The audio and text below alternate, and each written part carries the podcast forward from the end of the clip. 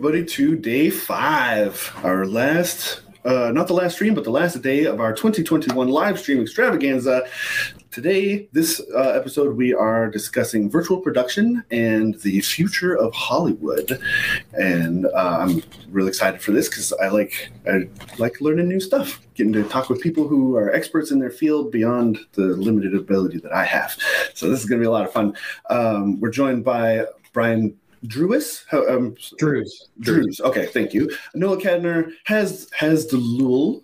Yeah, you got it. Oh, perfect. and our own internal expert, Kelly Shipman. Thank you guys for joining us today. Um, I'd like to start off, as I do, with um, in case anybody doesn't know who you guys are, give a little background of who you are and what you do. Uh, we'll start with Brian, and then we'll go to Noah and Haz, and we'll work around that way. So, Brian, start us off who you are and what you do. Thanks, Houston. Uh, nice to nice to be here, and thanks. Look forward to the conversation. I uh, I'm the founder of Zero VFX. I've been doing visual effects since college, uh, and started the company uh, in 2010. And I supervise and produce, and then just kind of kind of run the show. Uh, so yeah, just uh, excited excited for the conversation. Yeah, thanks. And Noah. Hey, Noah Kadner. I am the virtual production editor at American Cinematographer Magazine. So I get to talk to geniuses like Brian and Haz all day long and find out what they're doing.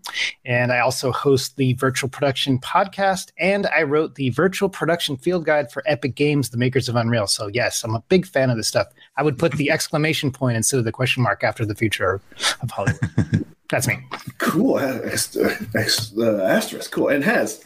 How do I follow up with Noah and Brian? Okay, I'll try. um, hi, everyone. I'm Haz. Super excited to be here. I am a director and producer. Uh, my last two movies were on Netflix, science fiction movies called The Beyond and Origin Unknown. And I did a TV show for Disney called Fast Layne, which is on Disney Plus. I'm currently like right now in deep in production of my third feature film, which is a fully animated feature film called Rift, which is completed entirely inside Unreal Engine, scheduled for release probably mid 2022. Cool. cool. Awesome. So thank you guys for joining us. And oh, of course, Kelly, who are you and what do you do? Hi, I'm Kelly. I am I work with Puget Systems in the labs department. I specialize in uh, all things 3D, whether that be content creation, rendering, game development, all that kind of stuff. Thanks.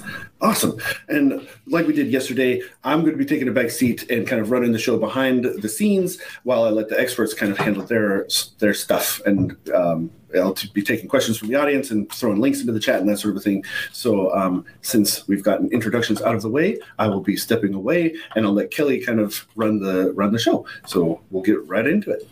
All right. Thanks, Houston. All right. So let's start off. I mean, virtual production, Unreal Engine, all that has been kind of the buzzword in the hot new thing in uh, film for a long time. How quickly are studios actually adopting this and using it? Noah, do you want to start with that one? Do you want to start with that one? And then I'll, I, well, I well, I, I, mean, I think uh, one one thing, and this is interesting because I'm actually working on a glossary of terms for virtual production because it's it's it's so new that people are even trying to understand the term itself. But mm-hmm. when we say virtual production, right now people think, oh, Mandalorian LED walls, that's virtual mm. production.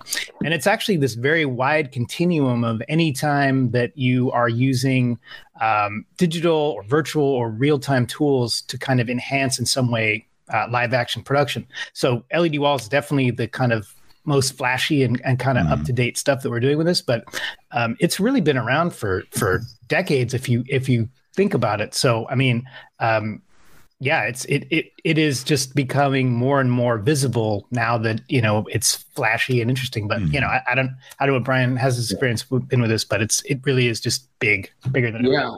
I, I think of virtual production as, as, it's really you know it is an umbrella term, uh, kind of like mixed reality in a way, right? Where there's there's all sorts of stuff that sits underneath it. I would I would even consider things like volumetric acquisition, other other pieces like that, where you're actually taking performances and able to transport them to a different time and place. That that to me is sort of a that's a way to kind of encapsulate in my mind what virtual production is. You're you're taking real performances or real environments or even you know photoreal environments but either way you're sort of taking something and transporting it to a different different world and i think to noah's uh, point you know that that's been going on for a long time it's just that it's getting to a point where the LED wall technology really did expose a lot of this to the to the general public in a way that made it feel real tangible and less abstract. So it was like, oh my gosh, you, like I understand this transporting thing now. You know what I mean? Uh, so I think that's that's really where you know it's it's all about that definition. But I think that also what I'm seeing is um, the phone technology, right, has really pushed forward a lot of this uh, technology and also investments. Let's let's be honest. You know, our industry is big, but it's certainly not as big as mobile devices. And so, as we're getting all these sensors and all of these different applications to support consumer, uh, that starts moving its way into prosumer and then also into professional expectations. So it's mm-hmm. all starting to jam together into one really cool kind of holistic sort of exploration, I'd say. So that, yeah, my, yeah, no, definitely, and just like just to echo both Brian and Noah, like it really is an umbrella term. Like you know, like from my end, I come from production, you know, from the you know from the filmmaker side, and you know, you always get like financiers or executives or studio executives. Hey, hey, can we do that Mandalorian thing? You're like, oh man, if one more person says Mandalorian, it's it's like what you guys say. It's not just Mandalorian. It's not just LED. You know, for me, like you know, real time's been around a long time. You know, I started my career in video games back in 97, 98, you know, PlayStation 1 era. And, you know, I remember my job was to create what you call FMV, full motion video, which is the game cinematics, right? And we were essentially were creating movies in a game engine. You know, we were you know, hitting play. Everything's running in real time. We're using a controller, you know, very rudimentary low res graphics. And now, flash forward today, we have close to photo realistic graphics, 8K texture, displacement maps, and tons of geometry being thrown in. But mm-hmm. the principles are still the same. Yeah, it's allowing a filmmaker to take the camera, move around in the virtual world, you know, trigger off certain events and characters and motion and tell a story you know and i think that that is in a way of describing virtual production because it contains motion capture it contains volumetric capture it contains you know cg environments. Everything is synchronized to work in real time. And i think today we're in a point where you have amazing graphics cards like you know the rtx graphics cards from like nvidia. You have high-end workstations like Puget and just tons of like the hardware is becoming affordable but most importantly accessible you know, it's you know, it's not just the industry. You know, I remember the days you know to do graphics, you needed Silicon Graphic workstations. You know, there's Purple mm-hmm. Indigo, and they cost like tens of thousands. Was now you you can do it on a laptop and be able to get a good result. And I think all of that is part of what virtual production is. Yeah. Mm. Yeah. The um, who was it? The Academy of Arts and Science Motion Picture Academy, uh, just a couple days ago, put out a video about virtual production, and I kind of went through the history of in-camera VFX, like all the way back to like matte paintings from yeah. Charlie Chaplin movies, and just kind of it just shows how this is kind of an extension of that. It's really not like that unique. if you think about it, your projection forever, right? Yeah, exactly. Like, it's been on things. It's just kind of speeding it up. Yeah, I mean, I, I feel like at some point virtual production will stop being like virtual production and it's just production. Like this is just kind of one of the other tools in the system, right? Yeah. Yeah. I, I remember back in the day, like, uh, uh, so I worked in commercials for for quite a while in the in the career as well. Still do now uh, to some extent. And I remember when the Matrix came out, there was the request for you know oh hey like let's do a title treatment just like the matrix you know the that thing right? Like, yeah. and that was the thing everybody asked for for the whole time. And i feel like the mandalorian before and after really sort of like had that similar phenomenon even though it's not like a title treatment it's a methodology. Yeah. Mm-hmm. and so i think whenever i whenever a client approaches and says hey we really want to do this virtual production I, I, say let's take a step back from methodology and let's talk about creatively what it is do we want to achieve and what kind of interaction do we and, and really starting to kind of get down into uh, understanding why the LE, like why do you think you need the virtual production? What sort of problems are you trying to solve? What kind of cool things like if you have a problem, I might have different, and we might have different sort of solutions that mm-hmm. aren't that we could call per- virtual production, but maybe are different than what what you saw in the Mandalorian uh, before and after. So I think it is again, it's it's sort of going to that definitional, but it's also about us sort of uh, as an industry starting to kind of guide the way towards the the application that makes sense for the moment and for the project because it's super technical it's super mm-hmm. complicated mm-hmm. you know like sometimes production just isn't ready to go into a volume uh, because you know we, we don't have enough time to prep it or X, Y, or Z. There's just there's all sorts of different sort of things that go along with it, which I'm sure we'll talk about. But uh, if you if you just sort of listen to the like let's do it this way uh, without talking about like what the goals are that's kind of where i think that that can kind of go off off the rails a little bit so yeah. Yeah absolutely like you know I, I, used to be a vfx supervisor and then when i transitioned to becoming a director i remember having conversations with people like yourself brian you know like vfx supervisors vfx producers and um, it's interesting because like you know i get really excited like i i shot a virtual production led wall um, project last year, and it was my first LED wall. And I kind of fell into it really easy because of my background in visual effects and video games. But I remember the conversation, the awkward conversation I had was with the financiers. They're like, why do we have to spend this amount of money up front because they're so traditional. They're so used to like, okay, we get a bit of money for prep, we get the money for the talent, the top line talent, and then you know the visual effects. We'll figure out the tax credits later on. We'll do some of it in Montreal, some of it in wherever that we get the best tax. But they can't think like that when it comes to virtual production. You got to do all of your cost of the visual effects and all of the CG has to be final pixels signed off. So not only so what I found was was a bit of a paradigm shift in terms of production was the conversations I'm having as a director. I got to make my decisions like right away. I can't be like, oh, you know, I've got time to think about it in in visual effects. You know, we can replace everything later on.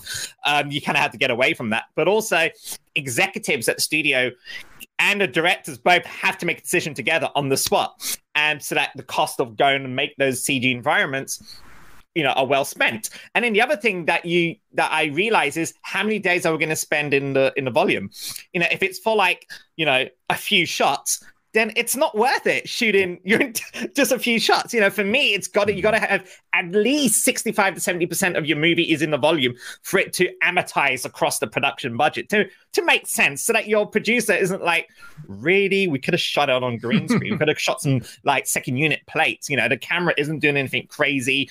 You know, and I think that's the conversation. You're absolutely right, Brian. You know, a lot of that you need to have these conversations like, do we need to do it this way, and what is the reason of doing it this way? Yeah, I mean there are a lot of reasons on my end. Like we wanted to use a big name talent that, and she wouldn't leave where she is. She wanted to stay in LA. So like, okay, so we just reach out to an LED wall company in LA. We shoot them there. It's fine. But for other reasons, because creatively you think it's going to be cool, you want it to look like the Mandalorian, which it won't mm-hmm. because it's a style thing. Um, and I think there's a level of education. And I think like Noah, when you you know what you released the, your your PDF, you know, the Unreal Engine guide for virtual production. Now I, I read that, which was amazing, by the way. Um, Thank you. Like it's things like that that I think when producers are looking to break down a budget or even entertaining of of having a conversation with a visual effects house like like you guys, Brian, is maybe to have some education of just looking at what it is, what is the terminology? You know, when you say virtual production, what does that mean?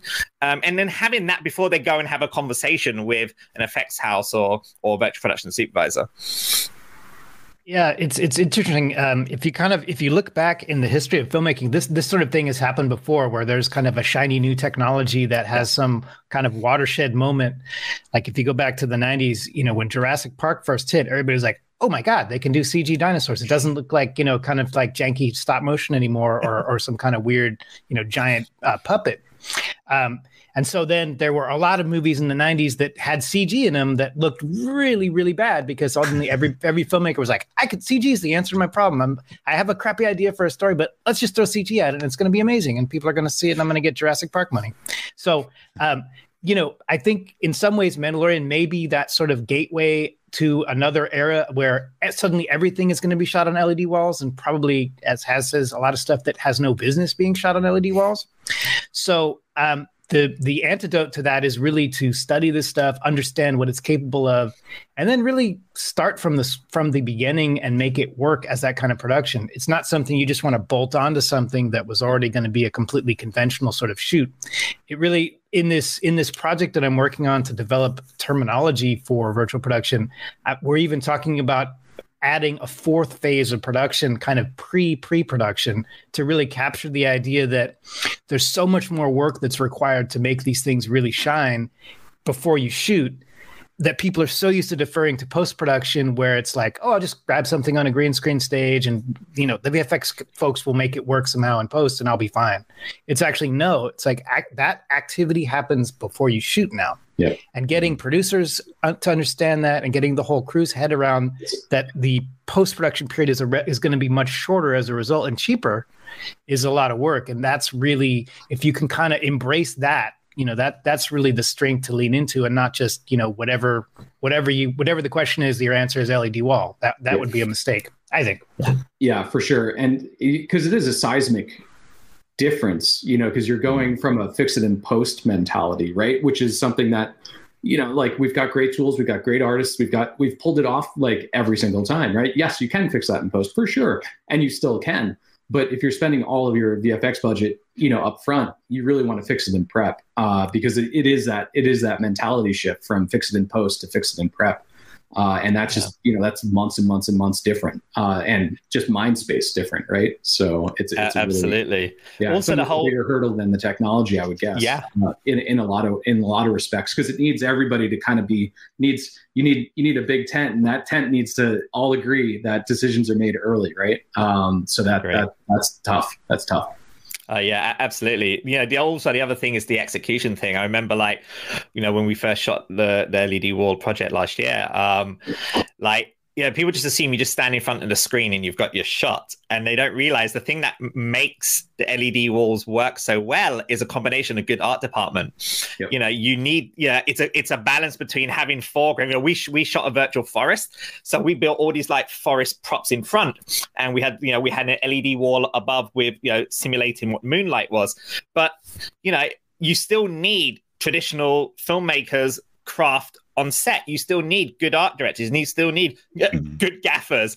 And um, i remember like a lot of a lot of the traditional filmmakers you know the film crews are a bit worried. They're like oh are are we out of a job I'm like, well, no. I mean, look, when the green screen revolution came out, you still need people to light that green screen to look good. You still need props to make everything seamlessly fit. And I think there's a level of upskilling that um, a lot of the traditional um, crew um, should be aware of.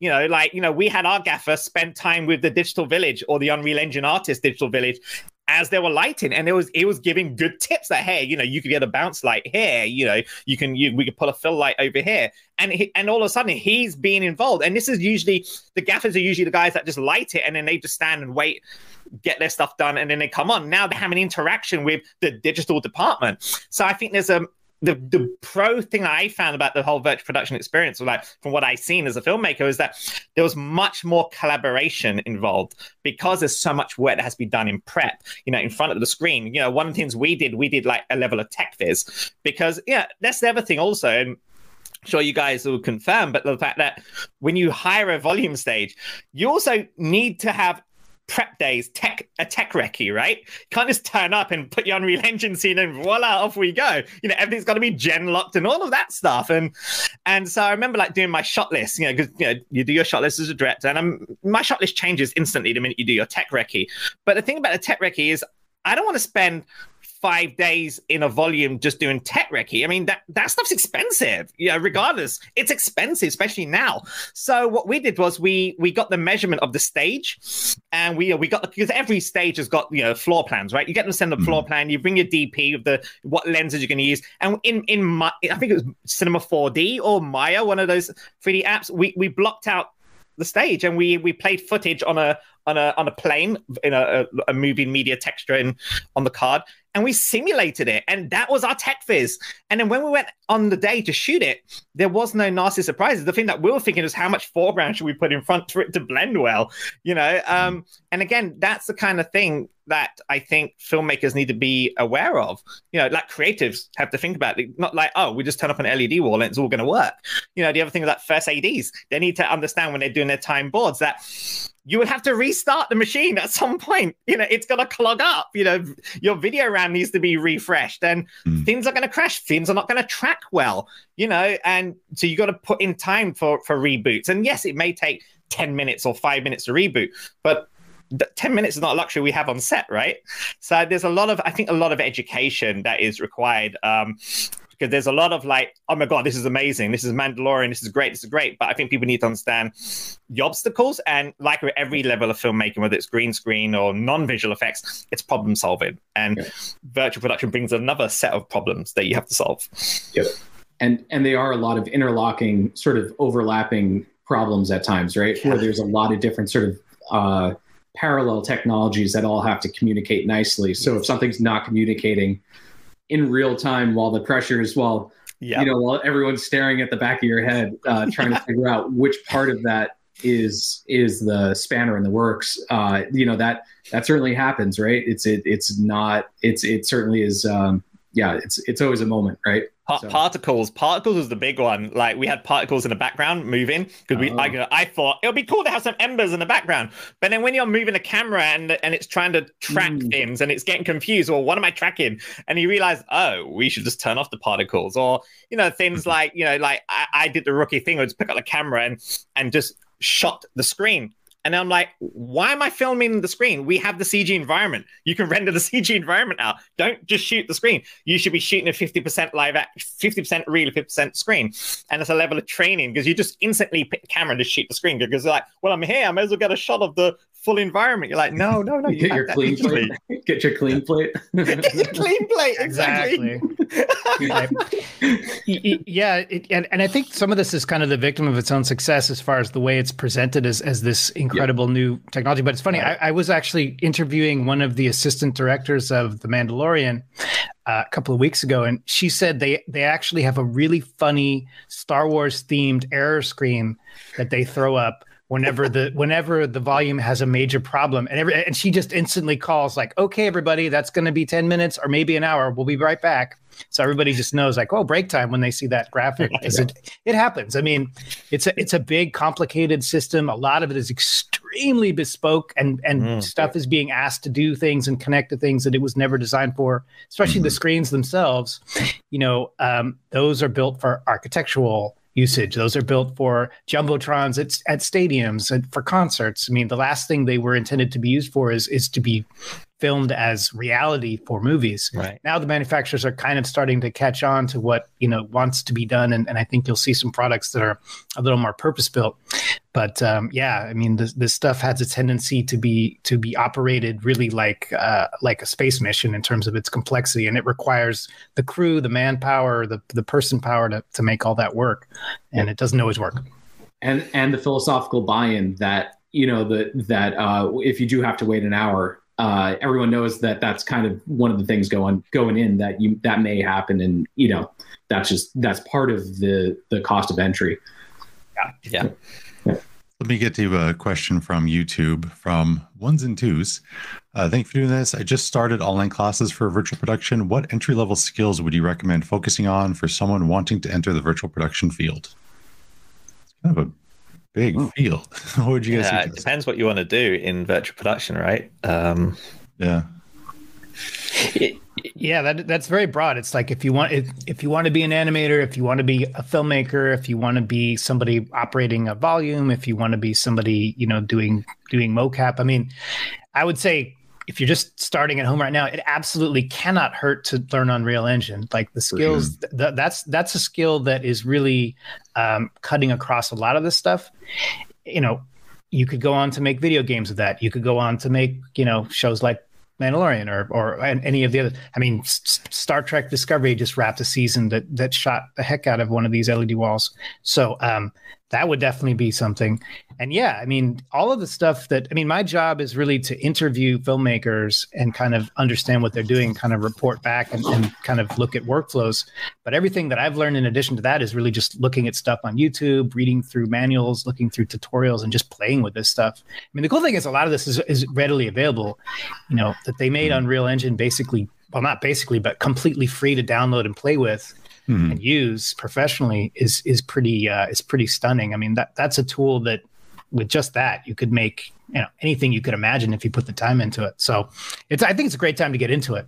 It's yeah. just it's just willing to put in that that you know kind of uh, personal investment to understanding how these tools work and, and doing something cool with them. Yeah, de- definitely. Um, there's so much knowledge out there. Like I learned Unreal Engine literally watching YouTube videos. Like for me, like I got into Unreal Engine in middle of 2019 because I was doing previs, prepping for the third live action feature, which obviously got postponed due to unfortunate COVID. Um, but the best thing I, I did was learn, download Unreal installed it and i installed it on a mac laptop by the way. Now i'm on a full-on pc but like this is like you know because i was like i'm a director. I don't need to, you know once i left visual effects i didn't look back at using shake or nuke or after effects. I was like hey, i'm just gonna focus you know let the guys do it. But you know when you have time you're like i want to do some previs. And um and what i did was the way i learned it because it can be overwhelming right you go onto the on Unreal, the amazing Unreal educational material. And there's like a lot to learn. You know, do I learn blueprints? Do I learn this? Do I learn that? Mm. Do I learn lighting? And for me, I'm like, well, you got to ask yourself, what is it you want to achieve with Unreal Engine, right? Mm. So for me as a director, I want to know how can I bring some assets in? How can I move the camera? How can I adjust the lens? How can I do depth of field? And how can I just render out a bunch of sequence of EXRs or QuickTime and bring it into an edit? right? That those are my my cheat list, my my my list. And yeah, every night I'll go through it. And you know, I think it was within like a weekend I'd put together a quick sequence, very rudimentary, but my point is, I'd never touched Unreal, and all of, all of a sudden, I had a 30 second to 60 second sequence. And I'm like, oh, okay. So now I want to know how to bring particles. Now I want to know, you know, how to get better lighting. And then you just gradually build it in. And it, there's just so much material online. There's people like Matt Workman. You know, he was the first guy I looked at. I'm just going to follow this guy. Yep. Um, and that is tons of people out there that's just doing amazing tutorials. And I think that's another element that I feel with virtual production brings is that community. You know, when I when I broke into visual effects, it was extremely hard to break into visual effects. There wasn't training facilities back back in like early 2000. You know, it was like you start as a runner or a junior compositor, or you know, in my case, as a roto artist, and I kind of worked up through compositing. Um, but now, you know, you, there's just so much. You just literally need to ask yourself, what is it you want to do? You know, do you want to make a short animated film? Do you want to do um, you know live compositing using composure in um, in Unreal. Just ask what you want to do, and then figure it out by just because there's so much stuff out there. The, the community is huge. For sure. Yesterday we had on a bunch of um, uh, motion capture specialists. Um, we had uh, Gabriella's in chat feeding wolves. Yay! She's working with Haz and uh, some other YouTubers, and um, they're all like putting out amazing tutorials on doing motion capture for Unreal, um, using either bodysuits or cameras or whatever. Um, so yeah, there's definitely a lot of tutorials out there. Yeah. Yeah, yeah, yeah, and, and just to kind of put a fine point on it, you know, when I jump on LinkedIn, I literally every other post I see is like, do you know any Unreal specialists or generalists or just people that have even who know even what Unreal is? Because I need them. Mm-hmm. Yep. I mean, th- there's it, it there, there. It's almost like this explosion has happened, and it's slowly kind of proliferating out in the universe, and it needs people to, you know, be a yep. part of it. Which is to say, um, the demand has greatly out, outpaced the supply because most of the people up until a few years ago who knew anything about Unreal were doing video games. Mm-hmm. Which is, you know, obviously a, a, kind of parallel but different set of disciplines to filmmaking. You have a lot of people who are incredibly well trained in more traditional 3D animation packages like, you know, your Maya, your 3D Studio, that can definitely be retrained into Unreal Engine. But there's just kind of that moment where, you know, there's a there's a huge gap, um, and and I think a big opportunity for people who are maybe just getting started to jump into this versus you know needing to build up those years and years of, of kind of um, working their way up the ladder. So you know now is absolutely a great time to get into this. And i think it will be that way. I, I think you'll see you know in the next couple of years like I, I one of the articles i wrote recently was all about the different um, construction of LED wall stages around the world. And it quickly went, I mean, in, in the space of two years, it went from, oh, there's about 10, you know, that we know of that are in various stages of construction to now there's well over 100. And, you know, I think that's going to double again in the next year. And, you know, every one of those places needs to have a full time crew of people who know how to do this stuff. So, yeah, it's, it's, it's, just an incredible. And another thing that's cool that I that I think you know you guys probably have experienced as well, in, and kind of a silver lining to the pandemic is that the the opportunities to be part of those productions is no longer really geographically based in any way.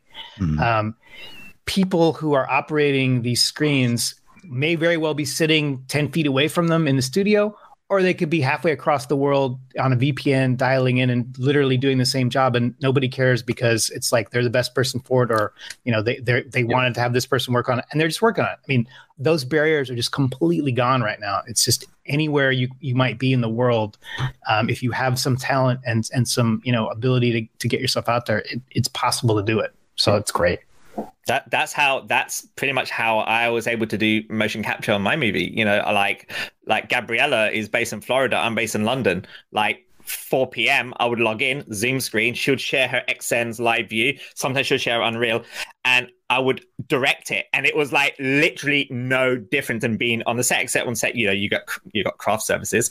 Uh, we just made our own craft services. Um, but the thing is, I was able to direct her, come out with as many versions of the of the performance we needed. You know, you still do your traditional shot list, uh, send that to her way in advance, and then the next following you know day in the morning, I would wake up and boom, in the Microsoft Dropbox, you know, there, there is like all of the mocap, and I'll just drag and drop, retarget, and I'm like. Oh my god, we're making a movie virtually. Like, you know, she's my virtual production supervisor, mocap performer, and it completely changed the way I, I approached making films. And then, you know, and then soon after, I put a post out looking for more Unreal Engine because I realized I don't need to use like settle with people that are in London. I can just choose the best person I think is right for the job. And Gabrielle was mm-hmm. perfect for this job. And then we end up hiring someone called Mark Cheng and Alex Kong in Montreal. And all those people, like I was following, I'm like, I would just follow their work because oh, it'd be cool to work with them, but they're not available. They're based in the US. And I'm like, no, they can they can come work on this. Yeah, even like international wire transfers, all mm-hmm. super simple these days. And you're right, you know, it feels like virtual production is also part of the fact that it's it's non-geographical. Virtual means that you literally can have a studio you know, my entire company is run using Perforce. And every mm-hmm. morning I go synchronize, boom, I can see what everyone's doing. We can log in and out of assets, we can source control. And again, you build a sense of community, but at the same time, it's you're focused on making good work. You're not focused about all this bottleneck of like someone being across the world or time difference. You just make it work because the technology is there. Yeah. Yeah, and, and you know, um, the studios used to be a big kind of um, roadblock to this because they really had major IP concerns, and mm-hmm. so you know, and and and maybe maybe this is something Brian has observed, but you know, a visual effects house used to be very much like a roof over which people come into an office. They're on their they're on a render farm. They're on a local server, and and the thing and nothing kind of comes in and out other than like plates or finished shots no one would ever be. I mean, they might have a few people remotely dialing, but the but the vast majority of folks would be clustered around, you know, in offices doing work. And now, uh, you know, the systems work. I mean, I talked to some visual effects supervisors about a year and a half ago, and they were like, "I hate to say it, because the situation with the pandemic is terrible. However." That being said, it's allowed me to rearrange my facility in the way I've been dying to do for years, and no one would ever let me because they would say, "Oh no, no, we're not letting. We don't want IP to go out. Like everybody under the one roof. Like it's too mm-hmm. important for security. Forget it." And now it's like, finally, I get to do it the way I want it. So I mean, there, yeah, there has absolutely. just been that decentralization. Yeah, I've been, uh, you know, like security has and content security has always been a thing, and uh, we, you know, we very early started cloud rendering uh, using yeah and developed Zync, which then got sold to Google. Um, ah. but even back then, just just the idea of you know cloud based rendering was was like a a very scary thing for some of the studios, right? Um, so it, it you know the I think as people have become more familiar with the security involved with just general you know internet uh, and HIPAA kind of, you know, like like everyone's comfortable or fairly comfortable with data in the cloud, especially if if mm-hmm. it's done properly, uh, and you do have the logging and the source control. You know, these things are, you know, it's almost more secure if everyone's dialing into a central point uh, than than not. Um, and so mm-hmm. we found definitely the the remote or I don't even want to say remote, but distributed work model is is really great. Uh, for a lot of a lot of reasons. It, it allows a little bit more flexibility in people's lives. You can work again with the with the best people that you know wherever they are. And strangely enough though tax incentives start becoming like a reverse you know they they they become a problem because those people are now not under you know if they don't live in the province or the state where you're based then all of a sudden they're not you, may not be hitting the the tax incentive things that the studios want. So if it's not security, it'll be tax incentives, right? Um, Yeah. But, but either way, I think at the end of the day, the the thing that needs to get figured out is mentorship in a distributed model. Kind of going to the question that the the YouTube viewer asked is how do I how do I learn what I want to do? If I don't know what I want to do, normally, you know, like people coming up into the industry would kind of learn from osmosis through those shoulder to shoulder moments. Uh, and the question is if it's if you sort of distilled stuff into task based world for somebody who is starting as a generalist, uh, how do they how do they explore sort of those those things that maybe aren't their direct task but sort of nearby or parallel ones which maybe they didn't even know existed and which are way more exciting to them, but they just didn't know because they didn't know it existed until they saw somebody down the hallway doing something really cool and walk by it, right? So that that's the thing that we're trying to figure out now is is Mhm. the mentorship model for that. It's it's it's really tough. It's um but either way for virtual production and just production in general, I think a task-based distributed is certainly music to a lot of a lot of people's ears for sure. Um yeah. for sure. So I want to get to this comment. Where'd it go? Okay, from uh, Kentucky Ranger on YouTube. It's funny yet really awesome that many newer movies using this tech are based on video games. Probably extrapolate that out to just sci-fi. Um, are there plans on just making a non-video game movie? Um, I mean, I assume that's probably a a uh, somewhat of a misconception that just this is just sci-fi based stuff Mhm. using virtual production and stuff but um what do you see for non-sci-fi movies using this tech Yeah, it's I mean, everything. I mean, yeah, oh, so yeah. go ahead. No, no, I- I think you're going to say what I'm going to say, so you go for it. Oh yeah, yeah. I mean, um, this year, let's see. I've talked to who have I talked to? The the Muppet Haunt, the Muppets Haunted Mansion was completely shot in an LED volume. That's out on Disney Plus right now. I mean, that's kind of genre, I guess. It's like more of like horror puppets, but I mean, you know, Mhm. that's definitely not hardcore sci-fi. Um, let's see what else. There's a movie coming out on Netflix next month called Red Notice, the li- little tiny movie with like The Rock and uh, Ryan Reynolds that had, that actually did a bunch of. You know, it's interesting. That was originally planned to be a completely mostly on location shoot. You know, it's like an international jewel heist movie, and you know, due to needing to reconfigure things for COVID, they they did they did a fair amount of stuff on LED walls, not a ton, but you know, some key scenes that that would have been big location scenes, and that's you know that's not sci-fi at all. I mean.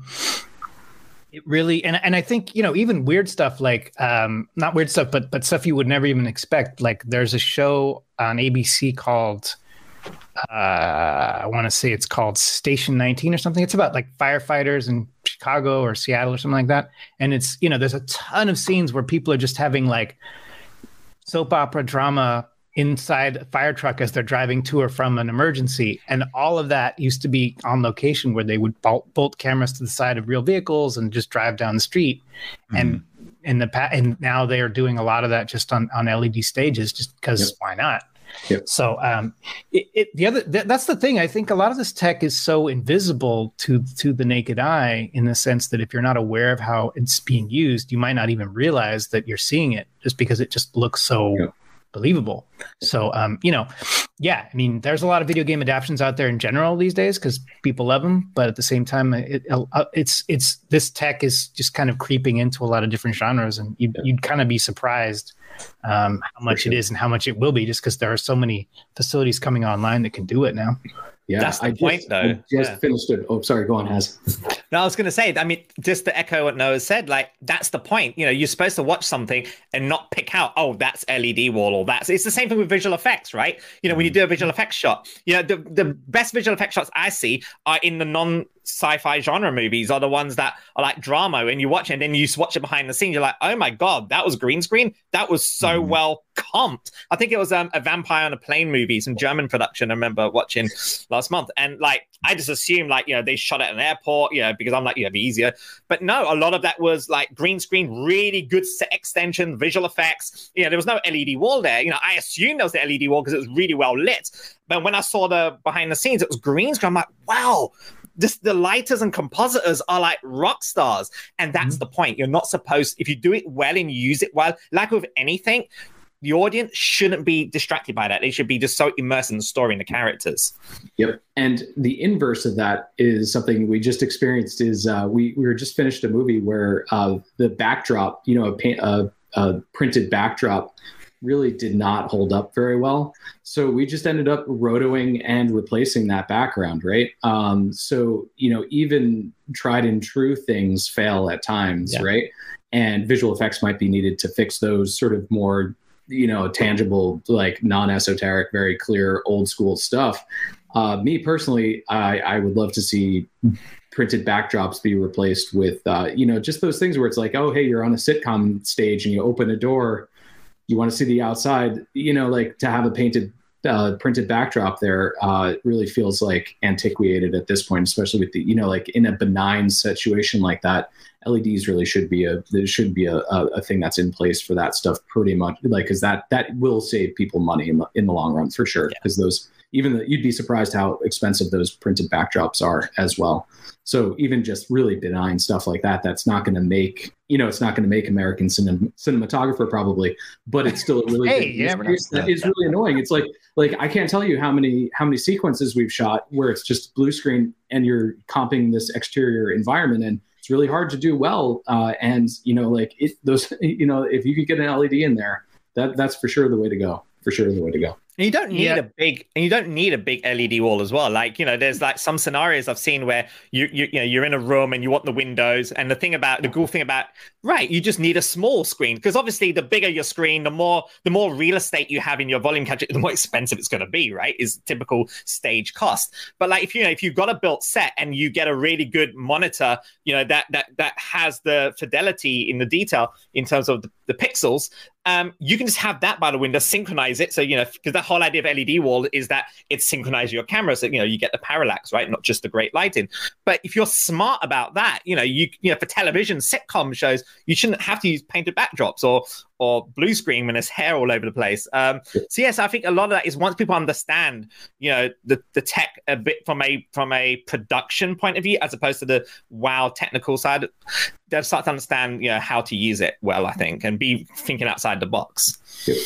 Yeah, on the um, the stream that the Motion uh, Picture Academy did the other day about virtual production, one of their people talked about how they wanted to do a shoot like on on site at some like famous location, but they can only get like the ability to film there for one day. Like that's all they had. So instead, they spent that one day getting some like establishing shots and um, 3D photo scanned the entire area so they can then take that back to an LED volume yep. and redo and then have more shots, control lighting and yep. all that kind of stuff. Even though it's a modern, realistic thing, they'll do it on a volume because they can't get the real place for that long. Yeah, yeah. that's actually yeah. where we spent a lot of our time during, I would say, like from last from mid last year on was really focusing on lidar scanning and photo scanning and really mm-hmm. setting up a pipe for that uh, through our facility so we've started really really focusing and, and really looking at that as our as our sort of focus in you know knowing what we do well what our team does really well which is like making photoreal environment assets really sort of focusing on okay great let's go to a place and actually scan scan these locations really really get good at at bringing those back and then that's an asset that's either ported you know can go to unreal or can go to maya it can go to both you know like it, mm-hmm. it can you know so long as you have that that dope data set from set from a location that's that's really the the building blocks that you need so it's it's like i think that's another piece where you're going to see a lot of innovation uh, for for set acquisition yeah, just to kind of piggyback on that, I, I heard another funny story again from Mandalorian because, and you know, this is a great example where it's like it's so ubiquitous just because it was the first and and did so much stuff. But um, talking about art department, you know, and we have this term now, the VAD, the virtual art department, which is basically just the art department, but is is much more involved directly in in creating, you know, uh, camera usable digital assets. And so when you look at the Mandalorian, it's interesting if you i mean now i'm to the point where i can I, I can't unsee it but it's like if you watch any scene in that show you're going to notice that in the foreground where the actors are there's always just a pile of junk. And as they get as it gets further back into the background there's always just more of it and it's always kind of clustered around at a certain point and that's where the screen starts. They always do mm-hmm. that. And so but because you know when you're filming a show you start from one angle and then you do an over the shoulder maybe you flip around. And so what happens often on that show is a prop that began as a real physical prop ultimately then ends up at the background of a shot and now needs to be on the wall as a digital prop. And so they're getting into situations where they start with a real prop then they scan it and it ends up on the wall. And then, you know, while they're working on the wall, somebody's like, oh, wouldn't it be cool if it looked like this? And, you know, they change it around. And then they're like, oh, now we need it to be physical again. So they literally go back and 3D print the new version of what was started as a completely physical prop, got altered as a digital prop, and now needs to match the digital prop. So it's like this crazy continuum of just fluidity between what is a virtual prop and what is a physical prop just because they can so quickly be one or the other based on the needs of filmmaking. So you know just just getting your head around that that asset creation and, yeah. and capture and, and that there's you know things can go back and forth to me is kind of fascinating. So i mean that's and that's new obviously continuity. I think the script supervisor is going to have a new level of continuity to look out for now. And not only are they looking out for things that are moving around when you're doing like a reverse, but also, you know, when you reverse that background as well, you know, is it going to make sense? Um, and yeah, we had a similar thing when we shot, when we did Percival, the thing last year. Um, for us, we didn't go to the extreme of scanning the props. Um, but the thing is for us, like we, we, we built the forest digitally and then the art department went and found some like, you know, trees and rented some tree trunks because you can rent these things. And it just wouldn't match perfectly. And obviously, I'm like, well, is anyone going to notice it? You know, we're going to out of focus it. But the digital artists are so cool. They just went onto the marketplace, found a similar looking tree, adjusted it, and this was on the set, by the way. This wasn't like in a studio. This is on the set.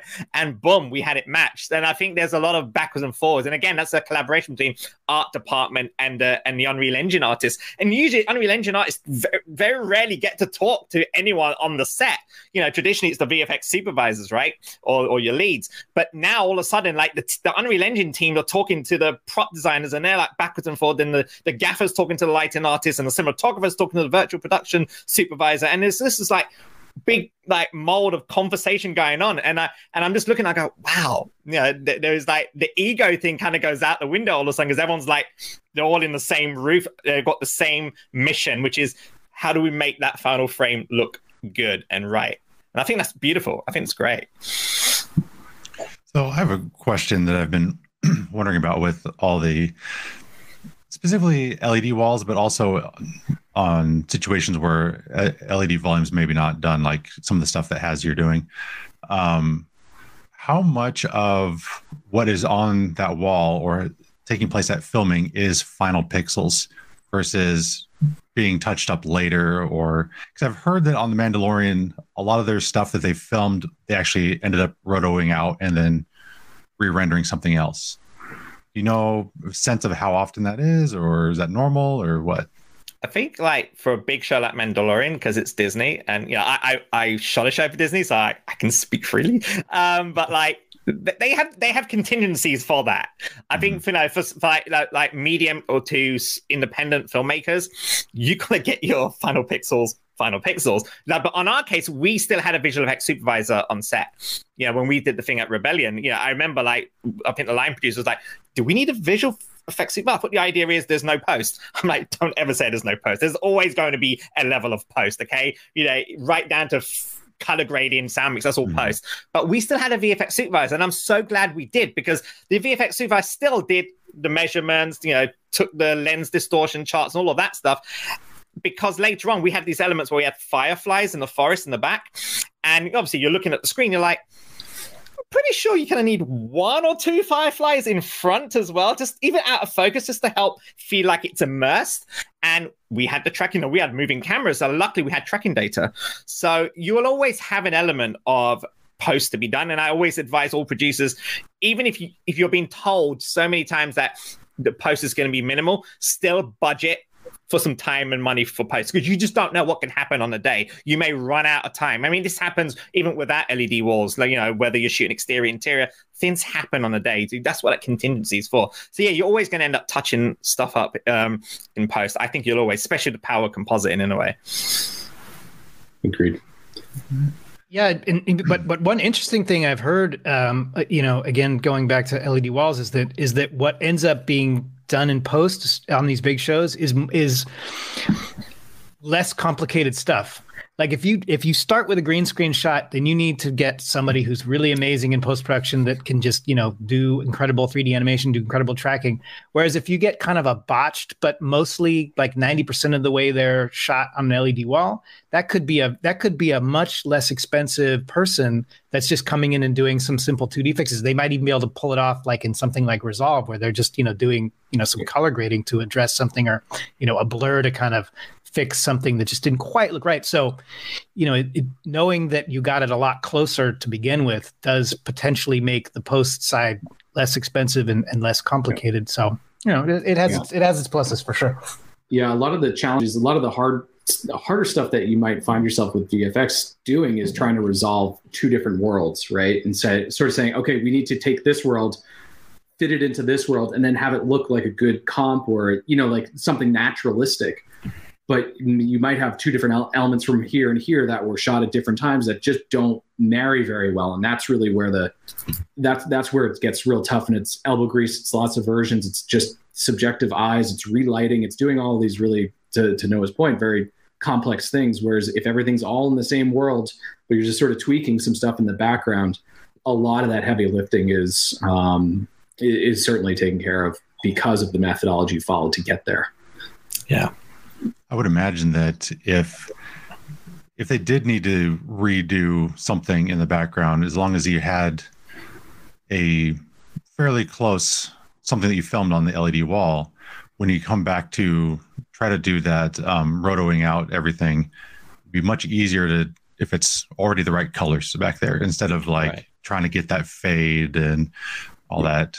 I don't never done rotoing and I'm don't know that I want to I try. did so much. I did so much yeah. rotoing, dude. Like mm-hmm. that is why, like, when I became a director, there's if I hear anyone say, "Oh, you know, don't worry about moving that that rig, we'll roto it," I'm like, no, because I'm that guy in the basement at MPC back in 2008 rotoing frigging grass. Okay, so but no, I mean, look, and also you got to think about it. Like if you're rotoing something on an LED wall, um, you got light bleed that's going to come through right on the edges mm and stuff. I mean, it's hard enough getting a good key, but you know, to get all the light bleed. So if you're going to replace the background completely because somehow creatively in editorial decide to change the background, it's going to be a lot of work. But if you're augmenting stuff, like you know, maybe like you know, painting out a sign or or you or something you're doing just augmentation, then that's okay. You know, mm-hmm. your roto is just there to help you know mask you know to help the masking process, mm-hmm. but you're not need to get like 100% articulation. I think Haz did you uh, did you have to do like 3d tracking of that scene because I, I, was wondering about that i haven't had to track something like 3d track something in from a volume because i could imagine that that would be a little difficult to actually get like a real it would 3D it, it world track on. Yeah, we we end up was through on like I could imagine that yeah. being challenging to comp no, something into your volume, like into the depth of your volume. No, that that was that's extremely tricky. You know, we used PF yeah. Track to try and get a solve. Um, yeah. We also obviously we had you know we had um, the VFX supervisor take 3D data, which helped. Um, and there's also some level of metadata you can get as well that kind of yeah. helps with you know lens and stuff. But you know, at the end of the day, we just went into Resolve and did a 2D track. It was as go. simple as that. And yeah. the thing about Resolve, it's extremely powerful. You know, you could, you know, back in the day to do skin, you know, to, to change the skin tone stuff, you had to get it, you had to do a key and that kind of thing. And now they got like facial analysis, the way it just maps, you know, it picks out the skin, even if you're wearing glasses and stuff. It's mind boggling. So, like, you know, before I always say, before you go and try and do an expensive 3D solve, just look at what the editorial can do, specifically things like resolve the grade, because there's a lot you can do in there. Yeah, you know, again, talking about technological le- le- leaps over time, I'm so relieved that 3D didn't really take off as much as it could to the point where it was ubiquitous because this stuff would be like trying to do what like the LED walls simply wouldn't work in 3D because it's it really is a 2D magical trick in front of the camera that if you could see the depth, you'd instantly realize, oh, that that that backdrop doesn't go off to infinity. It's actually only 10 feet away from the subject. That looks super weird. Mm-hmm. So um, you know, what just just just has this point that when you're getting into a 2D fixed world, you kind of get away with murder on a lot of this stuff because it just it just it's like if you can get it so that it kind of looks right in 2D, then the eye will just do the rest and just like, oh yeah, that looks correct and take it from there. So yeah. um yeah, and I and I I personally feel like this this wave of LED wall stuff will not go the way of 3D just because it's a lot simpler to work with and it kind of has so much more application You know, like Mhm. 3D movies. I think there were. I really think Avatar was really the only 3D movie that we ever needed, and everything else that came after was just kind of like, mm, it's 3D because why not? But you know that that that just seemed like a dead end, and, and and this feels like something that has a lot more upside. for sure. So Unreal is the kind of the program that gets most of the accolades, the attention for all this virtual production stuff. Are there other um, solutions out there? Is there add-ons that people are using? Like, what's the what's the field looking like for You solutions? have, you have Unity, you know, like people Mhm. forget, like, you know, there's Unity and, you know, like amazing filmmakers like Neil Blomkamp's Oat Studios did some like amazing work before the whole Unreal Engine revolution like went full blown. Um, you know, it's like with everything, it's the right tool for every for, for whatever task you're using, right? You know, and I'm sure there's going to be other little tool sets or add-ons that, you know, that will, you know, that will plug into either Unity or Unreal. But, I, you know, I think the reason why Unreal is so popular is because you know you, it's there's so much there's so much content in terms of educational content that you can get. There's so much assets you can get from the marketplace. You know, I, I think the the big thing is you know which um which Epic would probably figure out is you know when you make a game in Unreal Engine, you obviously you pay royalties if you made like a million dollars or something, right? Um, and this a minute, if you made a million dollars in a game, you're in a good place to pay royalties. Um, but I think, but there isn't anything like that yet for like um like for movies that are being made and no doubt they're thinking about that. But um, a lot of the reason why people pick tools sometimes is like you know how does it fit within their production? You know we're going into subscription model now. Most tools are available subscription. No one buys an adobe license or or an autodesk maya license. You buy a subscription. Um, and I think a lot of the decisions you you make on your tools is is really dependent on your on your key talent. You know, like when I was in visual effects, uh, I would only hire Nuke compositors because the studio that I was supervising at only had Nuke seats. Although I had an amazing Fusion comper who was so good, but I couldn't hire that person. So a lot of that is down to like popularity and, and it seems like unreal seems to be winning that because there's just so much you know there's things like the epic mega grant which encourages people to like make the transition and so on Mhm. Yeah, and just just to piggyback on what Haz says about that, you know, um, Unreal itself and and Unity to to an extent as well, they're they're kind of unique as a visual effects tool in that they don't have to pay for themselves with visual effects. They have this little thing called Fortnite, which Mhm. brings them in bazillions and bazillions and bazillions of dollars that allows them to then essentially offer it for free to filmmakers, which is very cool because just about any other visual effects tool like your Nuke, your Maya, et cetera, they they need to make a living as just visual effects tools. So they need to charge you for a subscription. They need to like and it needs to be an expensive subscription that makes it harder to get into if, if you're not already working. So having knowing that there's that massive resource of development that fuels that tool that has absolutely nothing to do with filmmaking to me is kind of intriguing and refreshing because it just you know we're, we're kind of you know filmmakers are so used to basically having to push the envelope themselves. And in this one case, we're kind of just being dragged along for this ride because the tool happens to work so well. But we, you know, we don't have to be the ones driving, so it's it's kind of nice. Mm. Uh, Unreal is such a customizable tool. I mean, you can download the entire source code and do whatever you want. Game developers do that all the time. Uh, so I would imagine that there'll be some very deep, you know, customized Unreal engines at some point. Um, so, question I asked the group yesterday, the motion capture group, um, you can answer within any NDAs that you may or may not have. Um, what are some things coming in the future that you're really looking forward to? Um, okay, I'll go first because I'm on a roll here.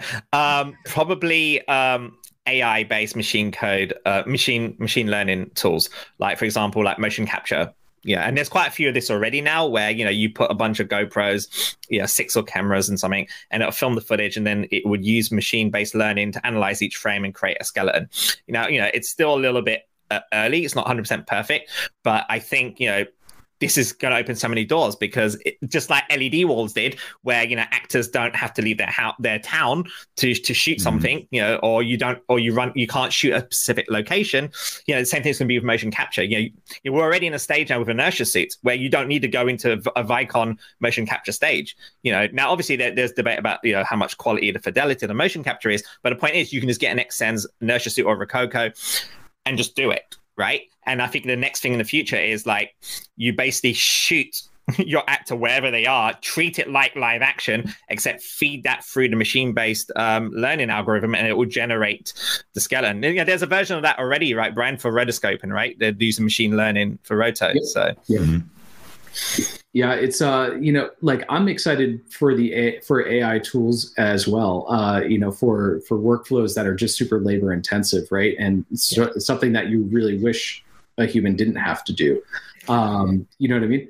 Uh, but they're they're super finicky. You know, the like the models, uh, they they take a totally different approach to get there. And uh, what we found is the challenge is taking some AI tool sets, but also wanting to be able to get human intervention at at the end product before it's baked. Because a lot of that AI is just it's baked, it's done, it's the way it is. And if you don't like Mhm. it, like like re, you know, uh, you've got to retrain it, right? So um, and that's that's an un unpredictable output at times that training is like okay let's train it and see what happens and then keep updating the training so trying to find that bridge between the ai and the and and the normal tool set that we all know like because because we do some work with an ai group um, in developing some tool sets and there's this concept of ground truth right? And my point is the ground truth is whatever the director approves in di and says it's final right? Like that at the end of the day. So until you get there nothing is nothing is is tr- ground truth and you need all the flexibility you can get until you get to that point or else you're going to paint yourself into a corner. So like i get so excited when i see all the two minute papers and it's like oh my god all this stuff is so amazing. Uh, Mhm. and i do think that it's it's going to get there. Uh, i think that it, it's going i don't quite know how it's going to fit into our pipelines um, but but it will for sure and that's going to be very exciting to see that. It's going to it's never going to just be all of a sudden you know like we have no work to do. Uh, it's going to be this it's going to be a gradual sort of progression. I think you'll see tool sets you know coming into nuke and other kind of applications like that that really leverage certain key things that you're like okay if you can get us 90% of the way and then give us the the like let a human take it the last 10% that is what humans are really good at right is dialing stuff in and then being able to iterate it going forward to get it final um, so that I'm really excited for that. We're also excited for volumetric. Uh, we we've been doing some volumetric crowds, and that's that's pretty cool too because you start with the real. You start with someone's real cloth, their real hair, their real action. You know, their acting, and if you can get that into a world and relight it, you know, however you'd like, and be able to place them wherever you want, and really not have to worry too much about it. it you know, you can get some really high quality uh, photoreal people without having to go to like an articulate CG humanoid. Uh, so that's that I think is that's that's I think going to be the next sort of tool set that that's coming to to bear as well. So I'm I'm excited to see that flesh out a little bit more. Yeah, I mean both those both those uh, areas are are super uh, intriguing to me as well, and I, and I feel like if there's one thing that I'm interested in on top of all that is the idea of kind of what we call computational cinematography, where you know this you can see this in the in the most recent iPhone where they're able to take essentially a lidar scan and combine it with the kind of optical capture of the camera to be able to develop a real time depth map which is cool because then what they can do is they can literally in post production decide where the focus is going to be. Whereas like any conventional camera, it's the focus is set at the time you shoot, and once you know the depth in addition to the to the to the cinematography itself, then composites become far easier because you can just set exactly you know where in depth in the shot you want to you want to do your shot. I mean, essentially, green screens could go away entirely, and any shot could be a comp because if you're if you're always shooting depth uh, information and anytime you want you can just set a comp. So I, I think that those kinds of ai kind of computational you know machine learning tools the more they get into you know higher end cinema cameras I, it, the, the possibilities are going to be really endless with what you can do now I, there's no reason why you couldn't literally do away with an led wall and have the compositing engine itself live in the camera and you just Mhm. load up a scene into your camera and wherever you point the camera you're shooting whatever scene you want i mean that that is absolutely a possible possibility so just Yeah. seeing where these things go when when the you know kind of the ARRIs the reds the you know the the, the uh, major camera manufacturers get a hand, get their heads around what they can do you know the possibilities are really endless. So that's cool. It's kind of like live comp. I remember, like you know, like 10 years ago being on the set and we had a um, I forgot what the system was called but like it was hooked up to to a PC and I remember seeing a live action green screen and then like the the person switched it to the CG background. And I'm like oh my god. And you know obviously it's like this but you know what you're talking about is full 3D spatial you know um depth. But you know it's gradual. You know, mm-hmm. filmmakers want more and more. You know, ambitions are getting bigger and bigger, and it's growing with the tech, and the tech is now having to like catch up. But um, yeah, I think uh, there's just so much stuff to look forward to. But at the end of the day, we still have to remember the grassroots of filmmaking and storytelling. You know, it is down to a mm. good friggin' script, right? No matter tech, it's gonna fix a bad script. And sometimes, you know, even I get overwhelmed by tech. And oh my god, we can do this on LED walls. We can do volume captures, do all that. And then you have to think back, like, what is the heart of what we're doing as a filmmaker? We're telling a good story, and you know, and all this other stuff is to help support tell that story. I think we've got to keep reminding ourselves we get so overwhelmed with the awesome tech out there. All right, we are at our hour. So Houston, if you want to jump back in here, we could oh, probably keep going for a couple more hours. But yeah, dude.